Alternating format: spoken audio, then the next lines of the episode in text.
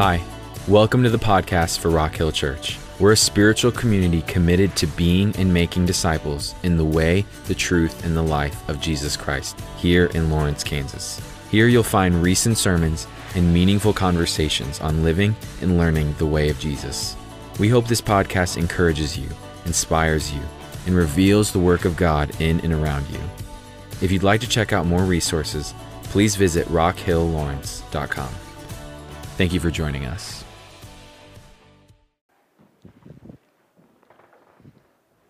You guys won yesterday, didn't you? Kids, hey, you know what? Hold on.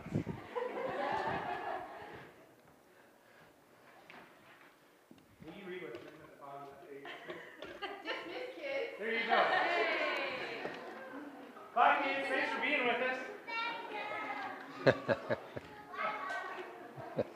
Every week. Every week.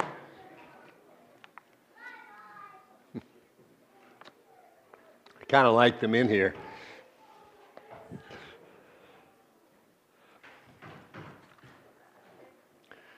Good morning. We, we've been in the Gospel of John, you may know that, in our learning time together for several, I think since the first of the year, actually. We're getting ready to jump in chapter 8. We're jumping out, though, today. We're going to probably do this once a month or so and, and talk about what it means to engage the issues of our lives, our times, our culture. So today we're going to start. This is our first installment. We'll start with a question. You ready? It's a really serious question. You ever seen a good fastball? That's her question. Ever seen one? Nolan Ryan. You ever heard of Nolan Ryan? He once threw a ball 108 miles per hour, George. Can you hit a ping pong ball that hard? I don't know. Okay, 40, yeah. He's the greatest fastball pitcher ever lived. Next week, we're going to have a common meal. Emily will say a little bit more about that later. We're actually going to play wiffle ball. You won't see a good fastball next Sunday at all. Unless like 53 miles per hour is intimidating to you, you won't see a good fastball next Sunday. There's two. What's a good fastball? What, what determines a good fastball? So there's kind of two ways to think about it. One is kind of the simple way, the, the speed of travel of the ball, how fast it's going. The assumption is the faster, the better. Nolan Ryan, no one has thrown as hard as him, except a guy that pitches for the Yankees now out of the bullpen. Chapman is his name. Throwing really hard works really well in high school and at the county fair. Pretty impressive. There's a second way at which you have to evaluate fastballs, especially after high school, and that's by its effect. In other words, said simply, its ability to get batters out. That's how you have to evaluate fastballs because, as it turns out, a good fastball has to be measured not just by the speed in which it's traveling, physics majors, but there's a lot of other factors like where it arrives at home plate, the spin at which it's arriving home plate, which is dependent on the grip and the release of the ball, the ability of the fastball pitcher to keep the hitter off balance using variation of other pitches. So there's a lot that he has to concern himself with. And so there's this common element of hard throwing pitchers. It's, it's kind of a disease all of them have. Um, and that is what worked in high school, if they go to another level beyond high school, generally speaking, doesn't work anymore for them. What served them well, you can throw the ball past people without them able to put their bat on it. Normally, doesn't work in college or at the professional level.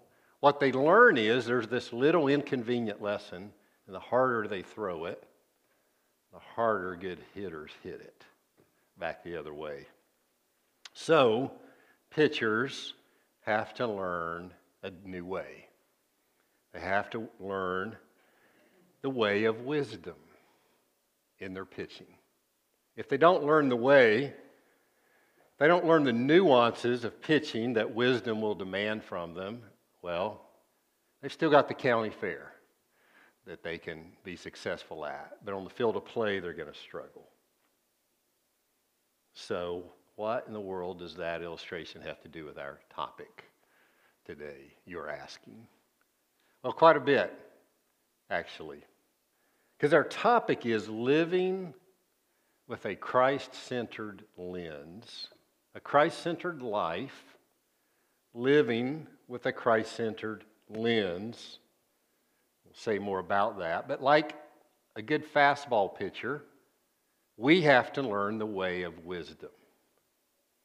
If we're going to interpret, if we're going to see the issues of our lives, the issues in our community, the issues in our culture well. So I'm going to use a big word for a minute hermeneutics. How many of you have never heard that word before? You can be honest. It's a safe place. A few of you, yeah. Hermeneutics is just a big word that means the art of interpretation. The art to see something, receive something, interpret something, and then engage that something effectively, well, like a pitcher engaging a hitter. Hermeneutics is the lens by which we see. That's, that's all it deals with, is the lens by which we see. What are the issues in our own lives? We have complexity as human beings and the issues of our own lives. Prophet Jeremiah says the heart's deceitful, it's above all cure. So we need a lens to even understand who we are, don't we? What is it that makes me tick? What am I good at? Where's the fractures in my life? We need a lens to understand ourselves. And as we grow and mature as human beings, we understand that. Like this isn't quite as easy as I thought. I'm a bit more complicated. We need a lens to see the issues in our culture. Probably don't need to be told that. There's complexity in the issues of our culture. If we're going to understand them well, we've got to have a framework by which to see them clearly. If we want to engage them well, we need to be able to see them as accurately as we can. Otherwise, our engagement's going to really be off. When our engagement's off, not only do we not help, sometimes we hurt. Sometimes people get hurt when we're not seeing things well and we're operating out of what we're not seeing well. Even in community like ours, we need a lens by which we're seeing and trying to understand one another because we're trying to share in a life together. And so we have issues too. We don't have to look outside our own walls. How do we have a good lens to look at the issues of our lives and our community and our world? So here's the big idea today in one, in one sentence. We need a lens, a hermeneutic, that is anchored in God's Word, in His Scripture. We, want, we need one that's guided by God's Spirit. We need His Spirit to guide us. And we need a lens that has Christ at the center, at the focal point because that is precisely where Scripture presents Christ to us at the very center. So, repeat that and maybe in packet. Let me do it by saying two things. First, if we have any hope of understanding the important and pressing issues of our lives, our community, and culture, we can't operate like a 19 year old hard throwing fastball pitcher who's still wondering what's wrong with his fastball and why it's not working. We have to learn wisdom. And like effective pitching, wisdom is nuanced. For Scripture presents to us not just one way of seeing, but a confluence of ways, a multiplicity more than one way of seeing. The issues of our lives, our community, and our cultures. Ways that give us knowledge, ways that bring us wisdom, and ways that equip us to be a people inhabited by a personal God, who are inspired by how He's spoken, and who are being equipped and guided by His Spirit. To courageously, but with knowledge, engage the issues. That's the first thing. Secondly, relates to our mission of helping others become committed followers of Jesus, aka disciples. The second point is we don't have a chance of truly making disciples among people unfamiliar with God and His truth unless they see truth alive in us. So our lens can't be just about having the right answers. The truth has to be inhabiting us as human beings. And that's how Jesus and the Holy Spirit arrive on the playing field. That's how they help us. Got it? Those are the big ideas. There's a mouthful, wasn't it? So I've mentioned three trusted sources of truth that serve as lens. Did you catch them? We'll call them our hermeneutic trifecta. There's actually more than three, but these are the big three. We won't deal with, we're really just going to primarily deal with two uh, today. By the way, the way that we're doing this engaging the issues uh, series is we're going to try to interrupt John once a month, bring it on Sunday morning. That's t- today. And then on some Tuesdays, as many as we need, we're going to, those who want to just dialogue about it, we're going to meet up here together. So we're doing that this Tuesday night. Emily will say a little bit more about that before we go home. Uh, Tuesday night, we'll gather here and just, I'm not going to stand up here and teach. I might do a little bit of teaching, but it'll be in the form of dialogue. So I hope you can make that. We will Zoom it. Um, and so if you want that, you need to make sure you tell us and we'll send you the link. Um, now, just kind of warning about that Zoom is fine, but just keep in mind we're dialoguing. So we don't have a lot of high tech equipment to make the dialogue really professional, but we'll do the best we can so you can, you can hear the dialogue. So, the hermeneutic trifecta Scripture. That's God's written word that was inspired by God and, I'm so grateful, has been preserved by God. The second is Christ. Christ, our Lord, our Savior, our Rabbi. Christ, the head of the church. The Word who became flesh, who inhabits every follower of His, in whom we are admonished in Scripture to dwell in. The word is used abide.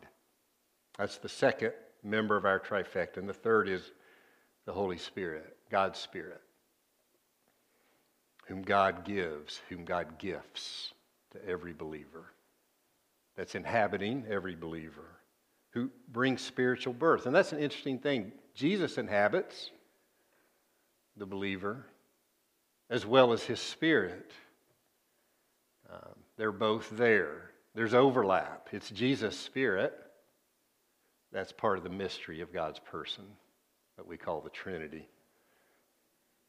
But the Holy Spirit animates and energizes and equips, enlightens, convicts us, and among other things, and the church to imitate Jesus and fulfill his mission. So, Scripture, Jesus, the Holy Spirit. Now, here's our challenge this morning.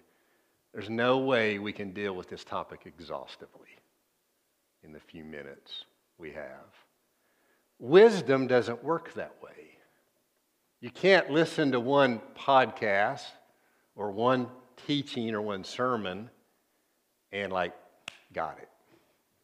It's just not the way wisdom works. Wisdom is a formative process in the mind and heart and soul of a human being. And experience also is part of the teacher of wisdom the events and circumstances and relationships of our lives. Those are other ways God is with us and teaches us. So, all we can do this morning is kind of give you an introduction. Uh, for some of you, this is pretty new. For some of you, it, it may not be.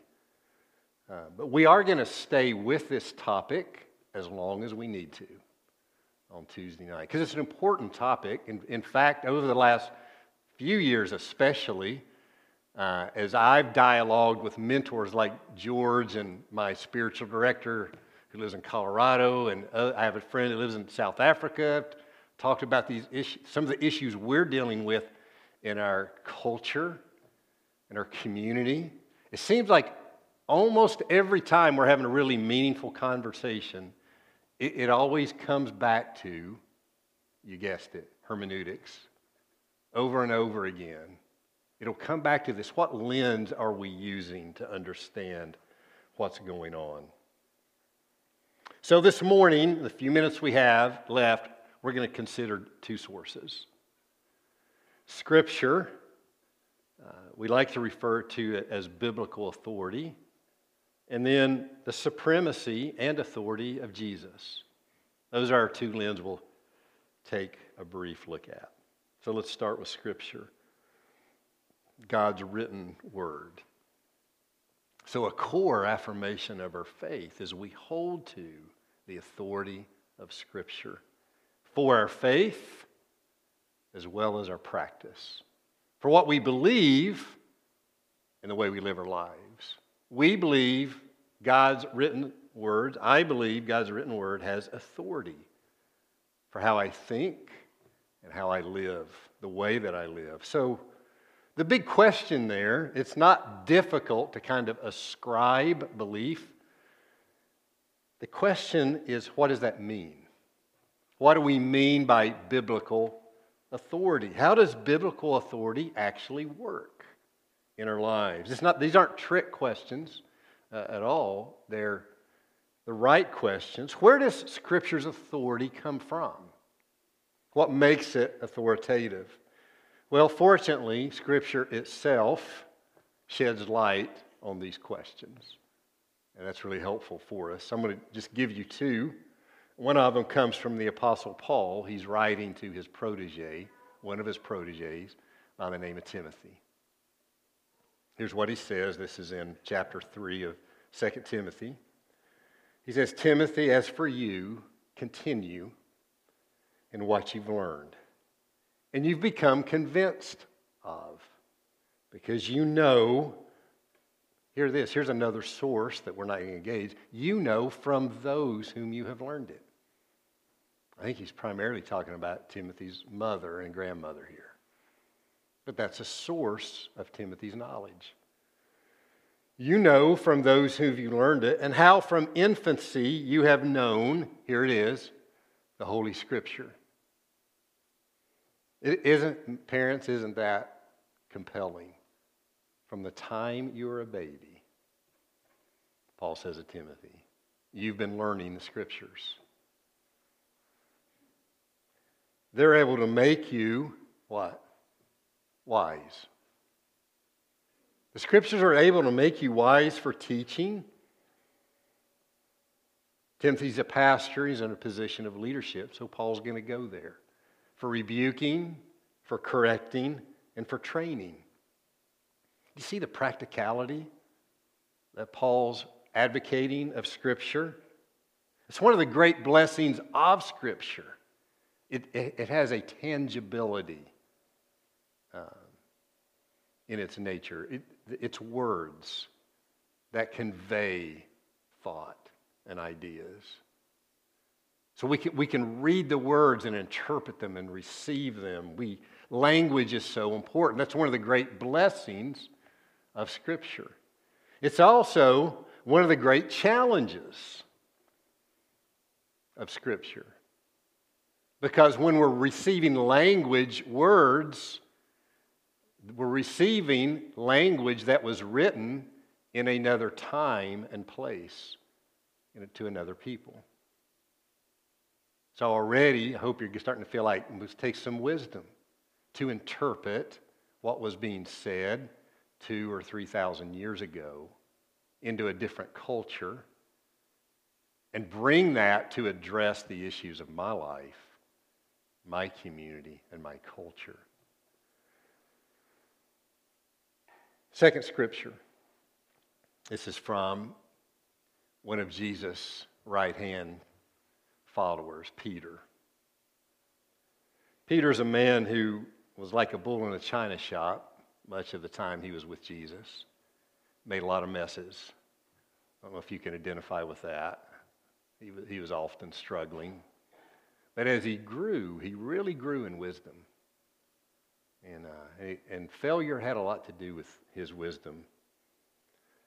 He writes in his epistle, the second epistle, he says, above all, you must understand. He's writing probably a house church in the city of Rome. He's writing this group of people. It's a house church that been, was being persecuted for their faith. They were living on the, the edge, we might say. Tough, tough place to find yourself. Above all, he said, understand no prophecy of Scripture came about by the prophet's own interpretation. Ah, that's saying something. You think about the claim Peter is giving here that Scripture isn't simply a matter of the thoughts of the writer. That we're dealing with something very different, aren't we? It's not divorced necessarily from the thoughts of the writer, but that's not all that's happening here. Listen, he continues. For prophecy never had its what? Origin in the will of man. It's a weighty thing to say about the nature of Scripture. These aren't people like Shakespeare looking at a beautiful sky or a beautiful beach or a beautiful woman getting inspired. Oh, I'm going to say something really pithy here. I feel inspired.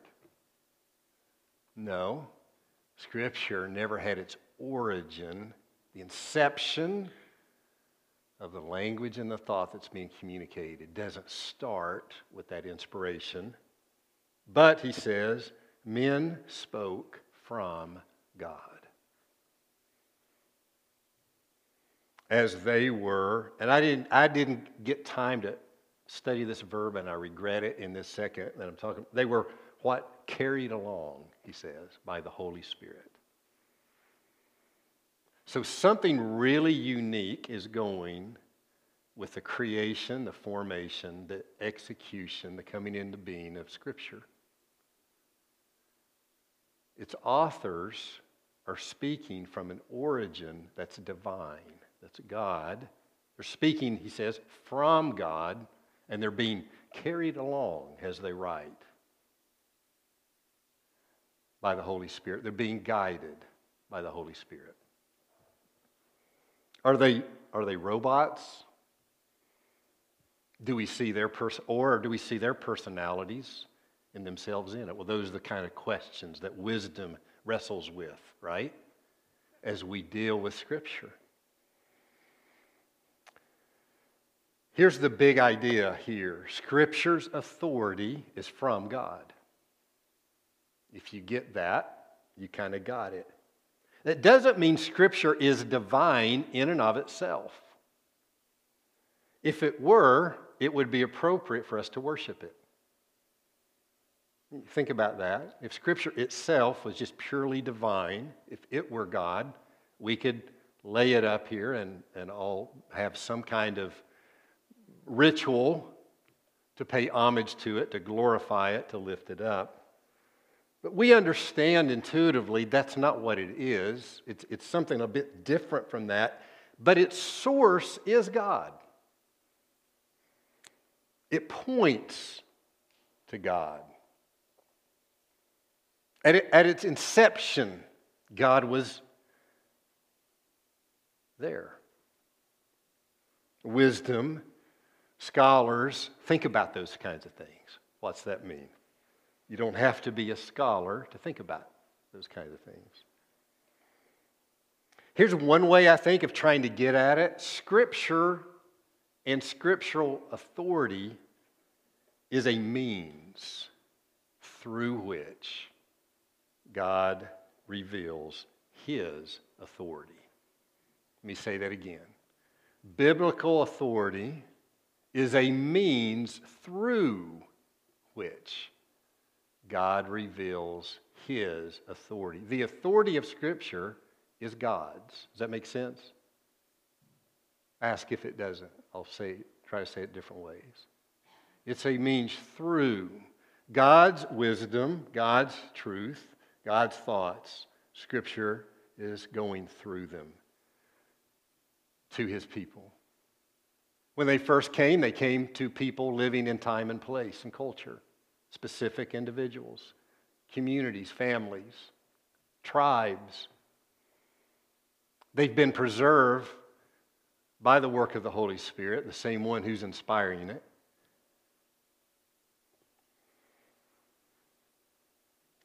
And so it's a means. So, because God has his hand on it, we, we refer to Scripture sometimes as holy. We call it Holy Scripture. And that's good. For it is. It's authoritative to use Paul's language because it has God's, I love this, breath on it. It has God's breath on it. Don't you like that? It has His breath on it. So, Scripture has much to say to us about God,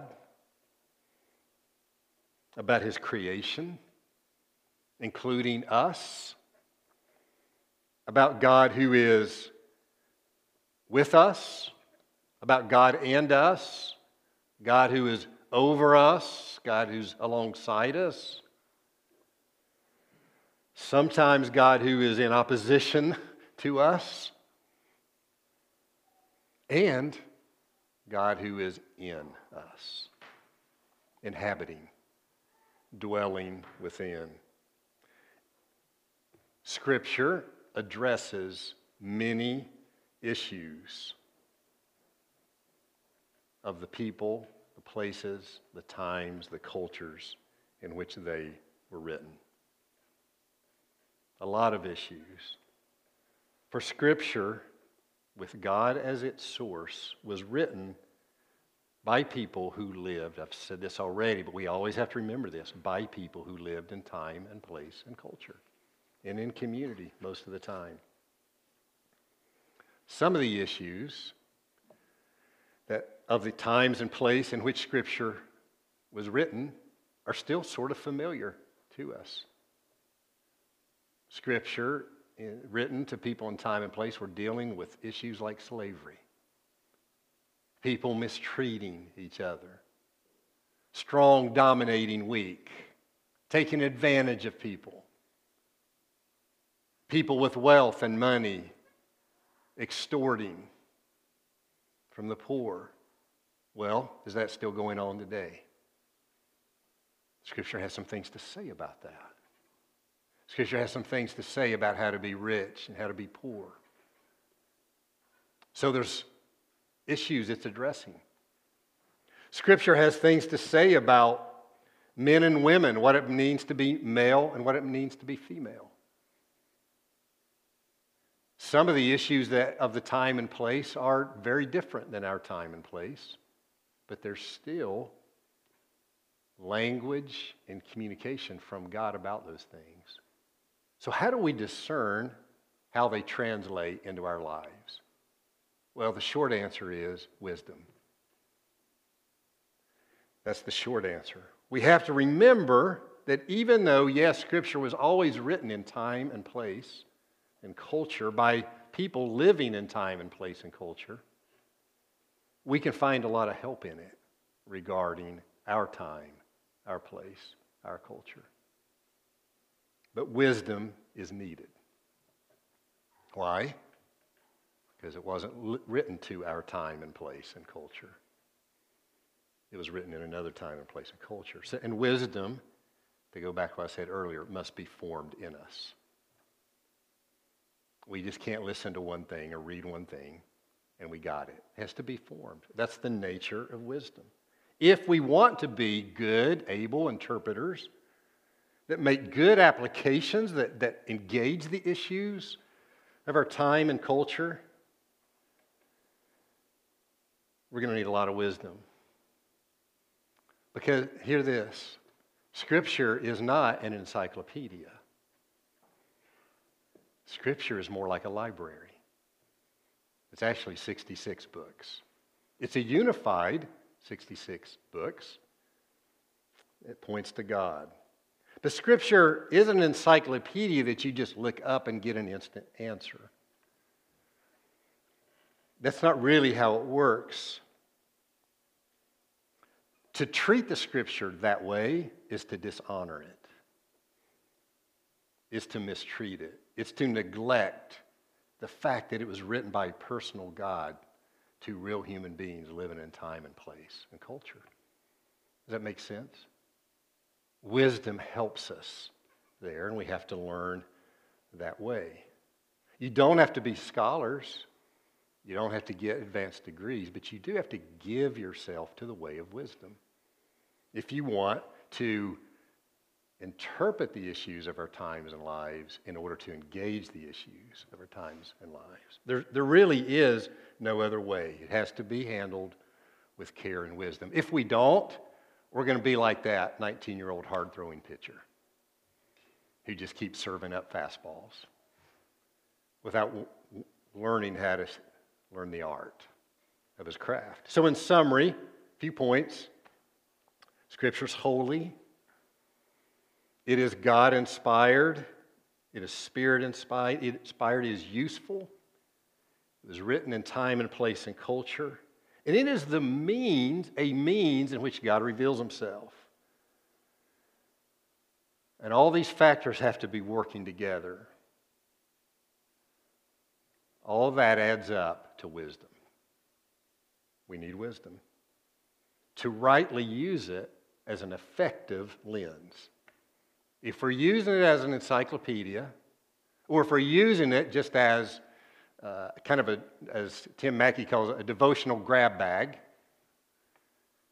well, it has answers like an encyclopedia, it has some definitions like an encyclopedia, and there's lots of th- ways in which it speaks to us kind of devotionally, spiritually, emotionally. The scripture is more than that. It's more like a library than it is a singular book. And wisdom helps us see that. Okay, let's go to our second source in the trifecta, and that's Jesus.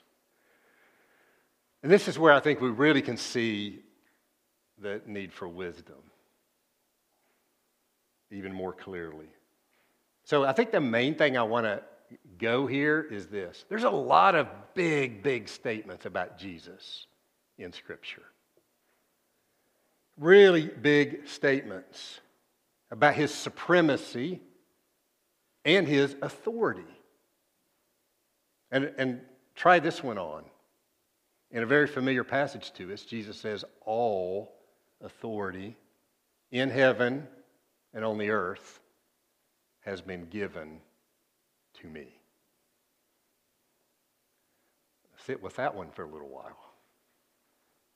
He didn't say a little bit, God his father carved off a little bit, said, you, You're responsible for this. He said, All, all of it. Even in heaven, it's all mine. It's been given to me. Implication by my father. That's a big, big thing to claim. So, let me just run through. A couple of them will be on the slide, but I didn't put them all there. Um, how do we see Jesus' authority and supremacy in Scripture.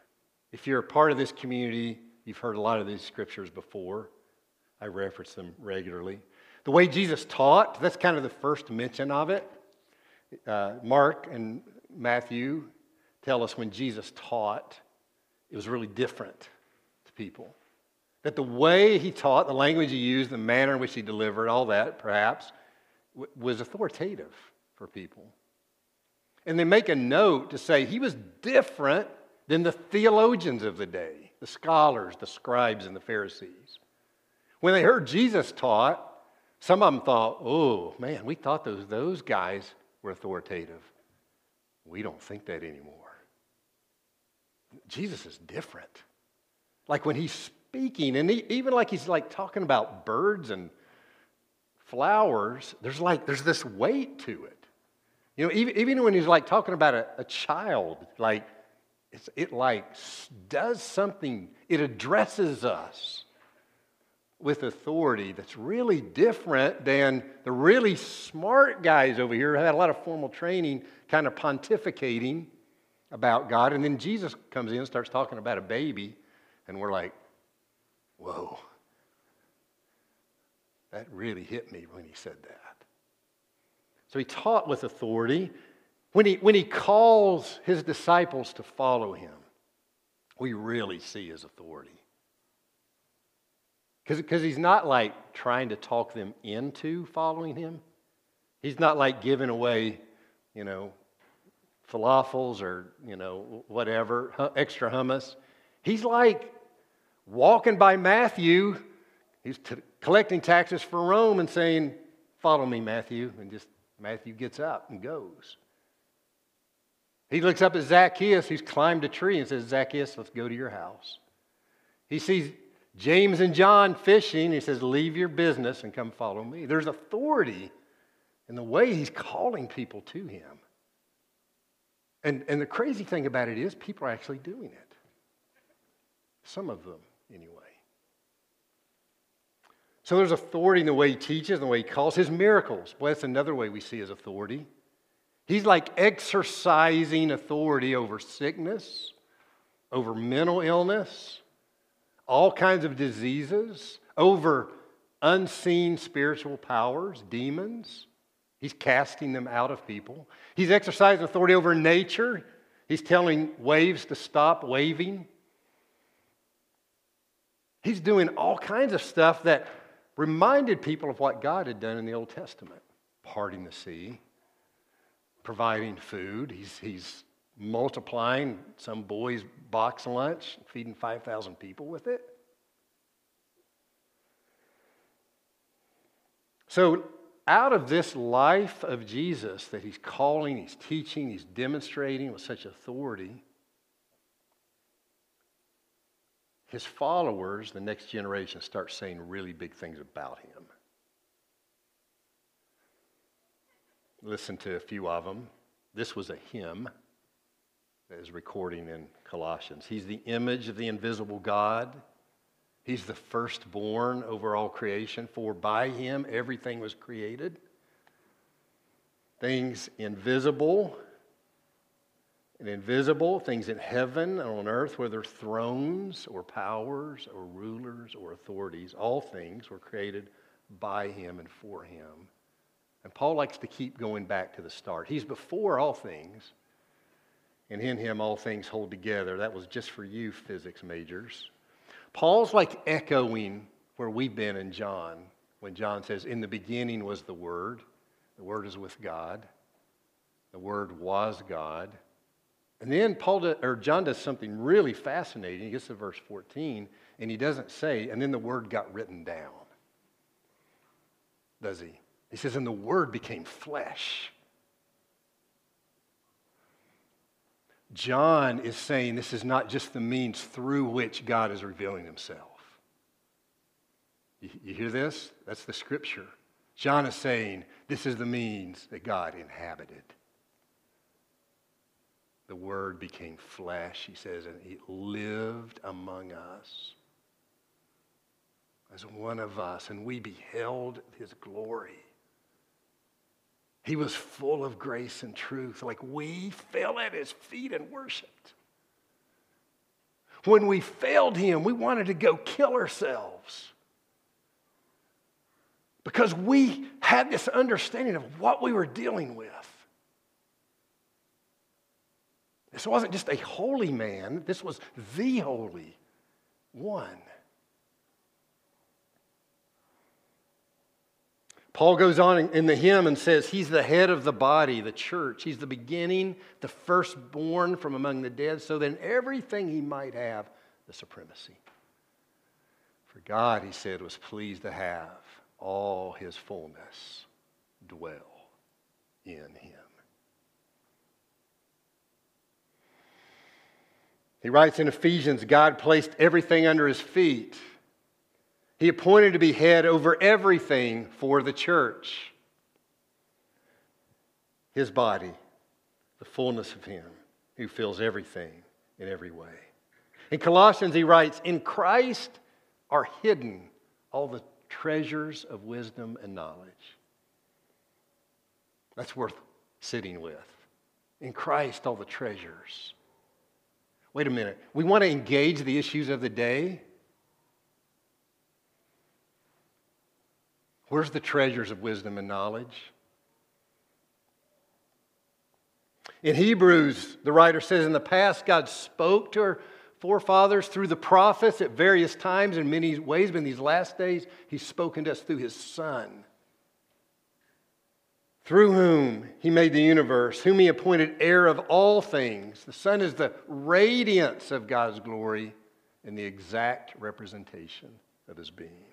Finally, Paul writes, sort of a formulaic affirmation of faith in 1 Corinthians. He says, In us, or for us, there is but one God, the Father, from whom all things came and for whom we live.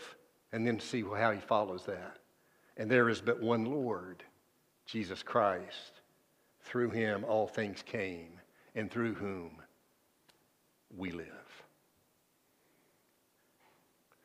Jesus is more than a means of God's revelation. Jesus is God's fullest revelation. All authority on heaven and earth has been given to me, he says.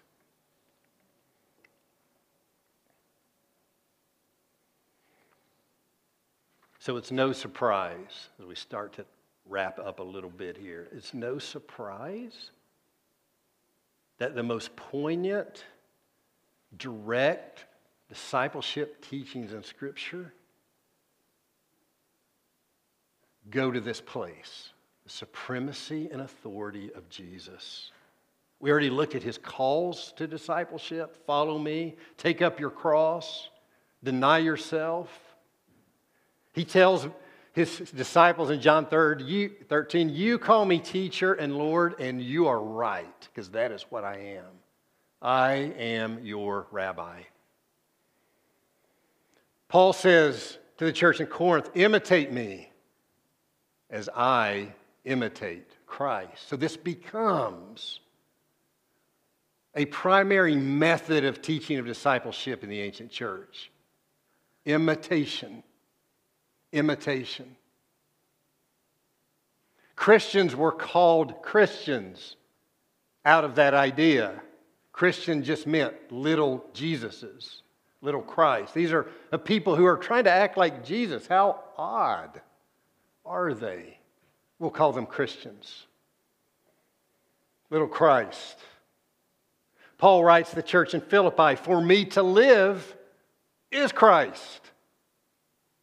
God is inhabiting me in such a way that He's my life. I think one of the most clear, practical, helpful is in Colossians 3, where Paul writes, Since then you've been raised with Christ, set your heart on things above, set your mind on things above. This has been one of the most helpful scriptures to me personally, right here. When it comes to seeing the issues of my life, of my community, and of my culture. How, you say, how? A lot of times when things feel really challenging and I can't make sense of them, this is where it gets practical. God, I don't know what to do here, but first thing I want to do, I want to set my heart on you. I want what your heart wants right here. And then, God, I want to set my mind on you. I, I want to see and think about this like you do. Paul even goes to the point in 1 Corinthians 2 to say we have the what mind of Christ. Why? Because Christ inhabits us. He lives in us. I had a situation this week that was really challenging. Just something happened kind of quickly. I didn't know what to do. I knew what I wanted to do, and I had a sense what I wanted to do wasn't really what God wanted. So in that moment, I just I did that. I said, God, I want to set my heart and my mind on you this moment. And it, and it was just an honest request from a guy who didn't know what to do. And the Lord met me there and guided me. His Spirit helped me know what to do, and I was able to move with purpose. There's so much clarity on this point. The writer of Hebrews says, Fix your eyes on Jesus. He's the author of your faith, He's the source. Okay. You may be thinking, so what? You're not telling us anything. We don't know. Maybe you don't feel that way. Here's part of the so what. I think our issue is church. I don't mean just Rock Hill, but including Rock Hill. It's not that we don't subscribe to and believe in the authority and supremacy of Jesus. I think we do. We don't argue that Jesus doesn't possess authority. We believe he does. In fact, I would argue the opposite. Our belief in the authority of Scripture leads us to believe in the authority of Jesus. I think the issue relates to what do we make of it? How do we functionally live this out? Because it's one thing to make theological statements about who Jesus is, and that's good. We should. We evangelicals, I'm one of them, we like doing that. We like making statements, using words, and I'm all for that. But sometimes when it comes to how we view and look at and interpret and then engage and make decisions about how we are to live with the issues Sometimes we're all, I think, I'm not just speaking for myself, we're all left wondering where does the character and the wisdom of Jesus in this? How does it come into play? Does the way he lived and the way he was with us and with people, does that make any difference here? In the way that we come at our positions? Or are we just looking for the right answer, trying to consult the encyclopedia so we can be right? As we form our positions, are we considering not only what is right, that's important, but how do we carry it out? Especially among people who don't yet know the one in whom is hidden all the treasures of wisdom and knowledge. And sometimes I wonder if maybe I'm just being curious with you here.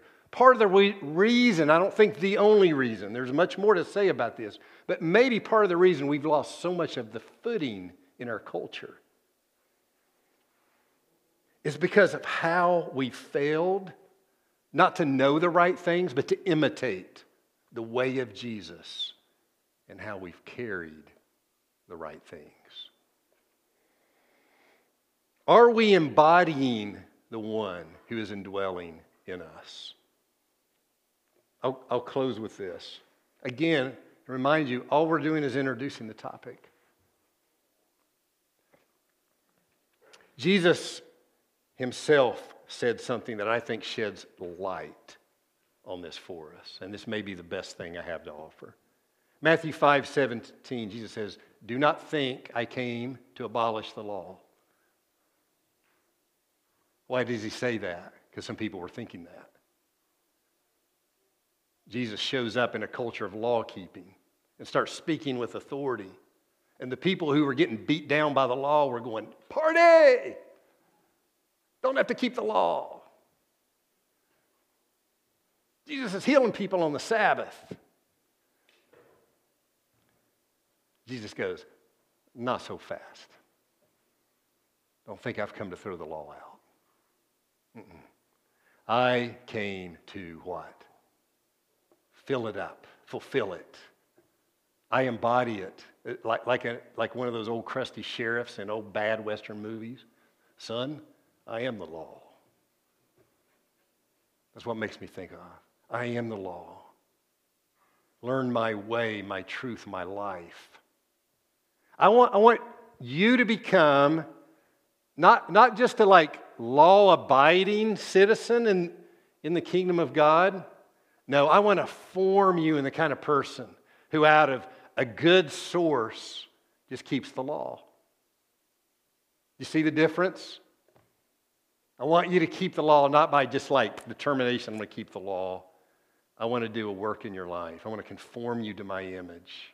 I want you to learn my life. I want to inhabit your life in such a way where law keeping is like, oh, yeah, yeah, sure, I do that. I think that's what Jesus is getting at. So he, when he says this, he's starting this sermon we call Sermon on the Mount. Don't think I've come to do away with the law. And there's two people in the crowd. There's, there's a group that are like partying because they think he has thrown the, he's kicking the law to the curb. And then there's the people who are like a little bit ticked because of Jesus healing on the Sabbath and looks like he doesn't care about the law. So Jesus is looking at both groups. And he says, Don't think I came to do away with it. So the law keeper's going, Now it's our time. But here's where the wisdom is it's what Jesus does after he says it. He starts illustrating it. And this is where we learn how to pitch right here. Because he says, Hey, you've heard it said, the law says, don't kill. I want to say to you, if you're even nurturing contempt for another human being, you're operating out of the same source that, given the opportunity, would kill another human being. You see what he's doing there? That's like wisdom. You've heard it said, don't commit adultery. These buttoned up Pharisees, the ones who were didn't, were all about not committing adultery. He says, I'm going to tell you if you're mentally undressing that person or you're fantasizing what could be if only you had the opportunity. You're no different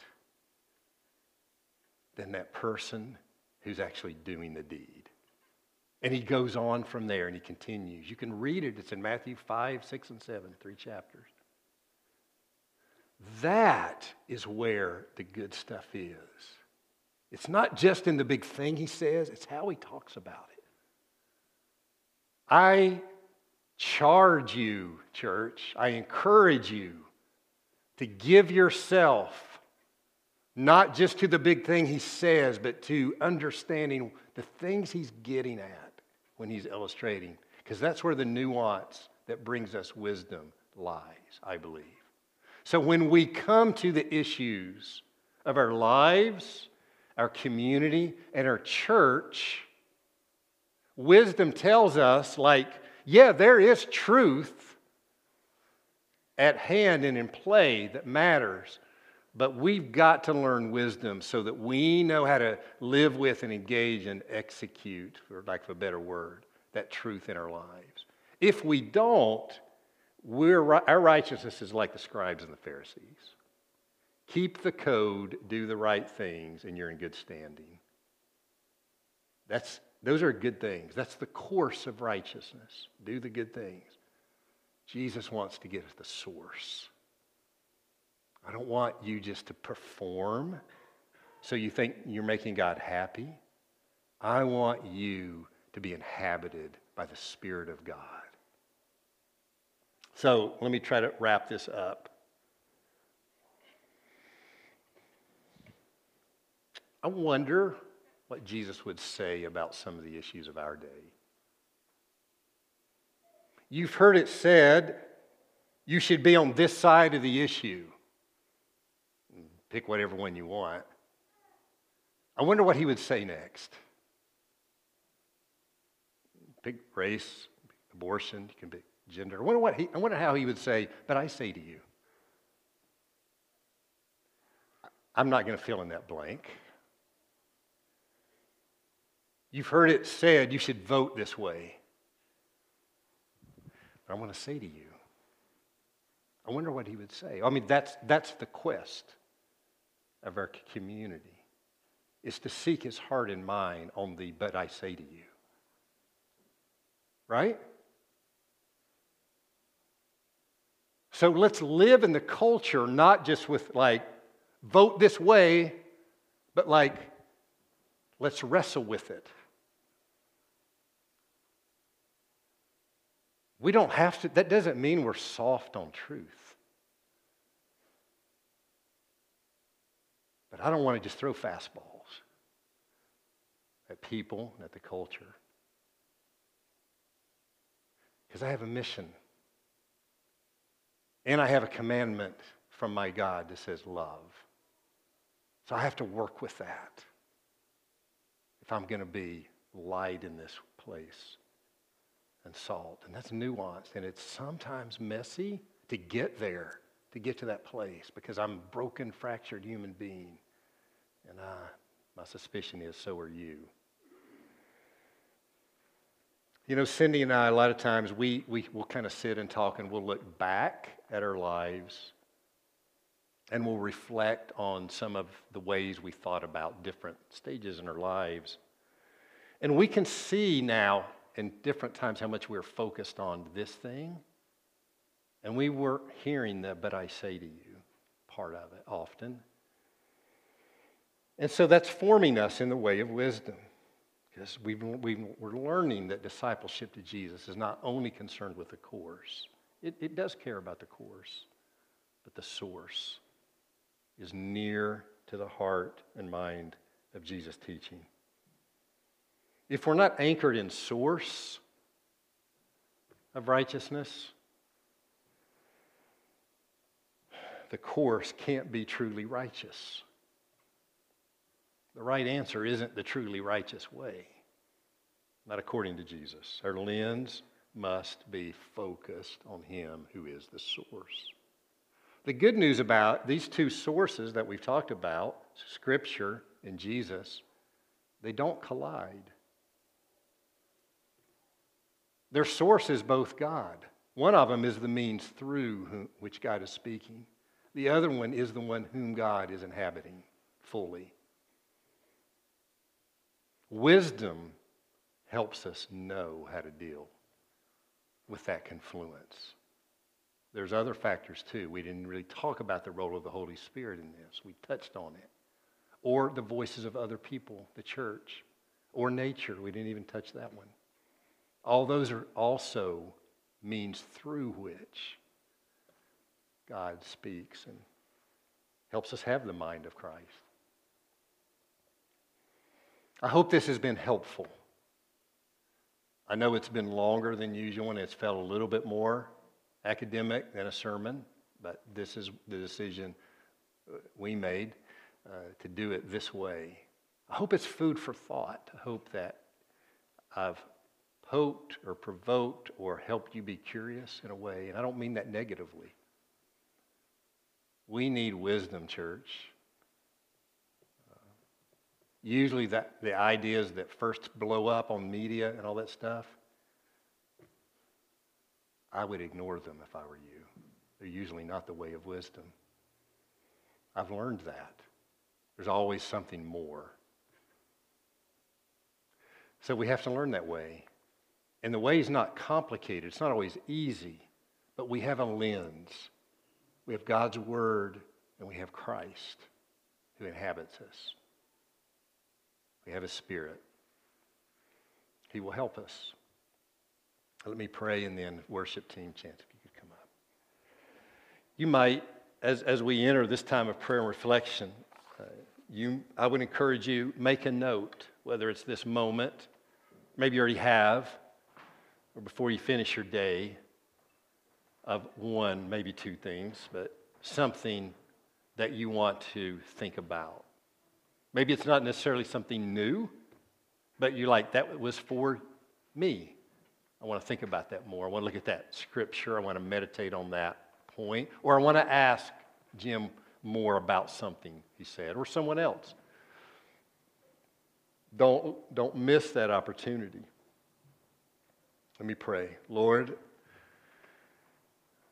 help us to learn the way of wisdom. We don't want to be like one who thinks just because I've got a good fastball, I'm good. We want to, we want to learn how to live in this world. We want to learn how to live with each other as church, your body. And Lord, we also want to learn how to live with ourselves, our own complexities and struggles, the deep waters of our lives in, in such a way that you are being glorified through our lives, that you are me, being made much of. That's, that's actually bringing healing to ourselves and the people around us and our neighbors. That's, that's giving hope Lord, and we often come to those moments like I had this week where, Lord, I don't know what the right thing is. I don't know how to think about this right now. I feel something that is probably contrary to what's on your heart. God, train us in that way to set our minds and our heart, our affections on you. Help us to train in that way, in those ways. Those ways will make us the kinds of people who are naturally living out of a source of righteousness and not something we're out there trying to make happen. We're not forcing or pushing or promoting. It's who we are becoming, who we are. Lord, that's the vision we have for this community. We know we're not going to execute that flawlessly. We know sometimes the journey to new places of growth and life for us can be bumpy. It has been.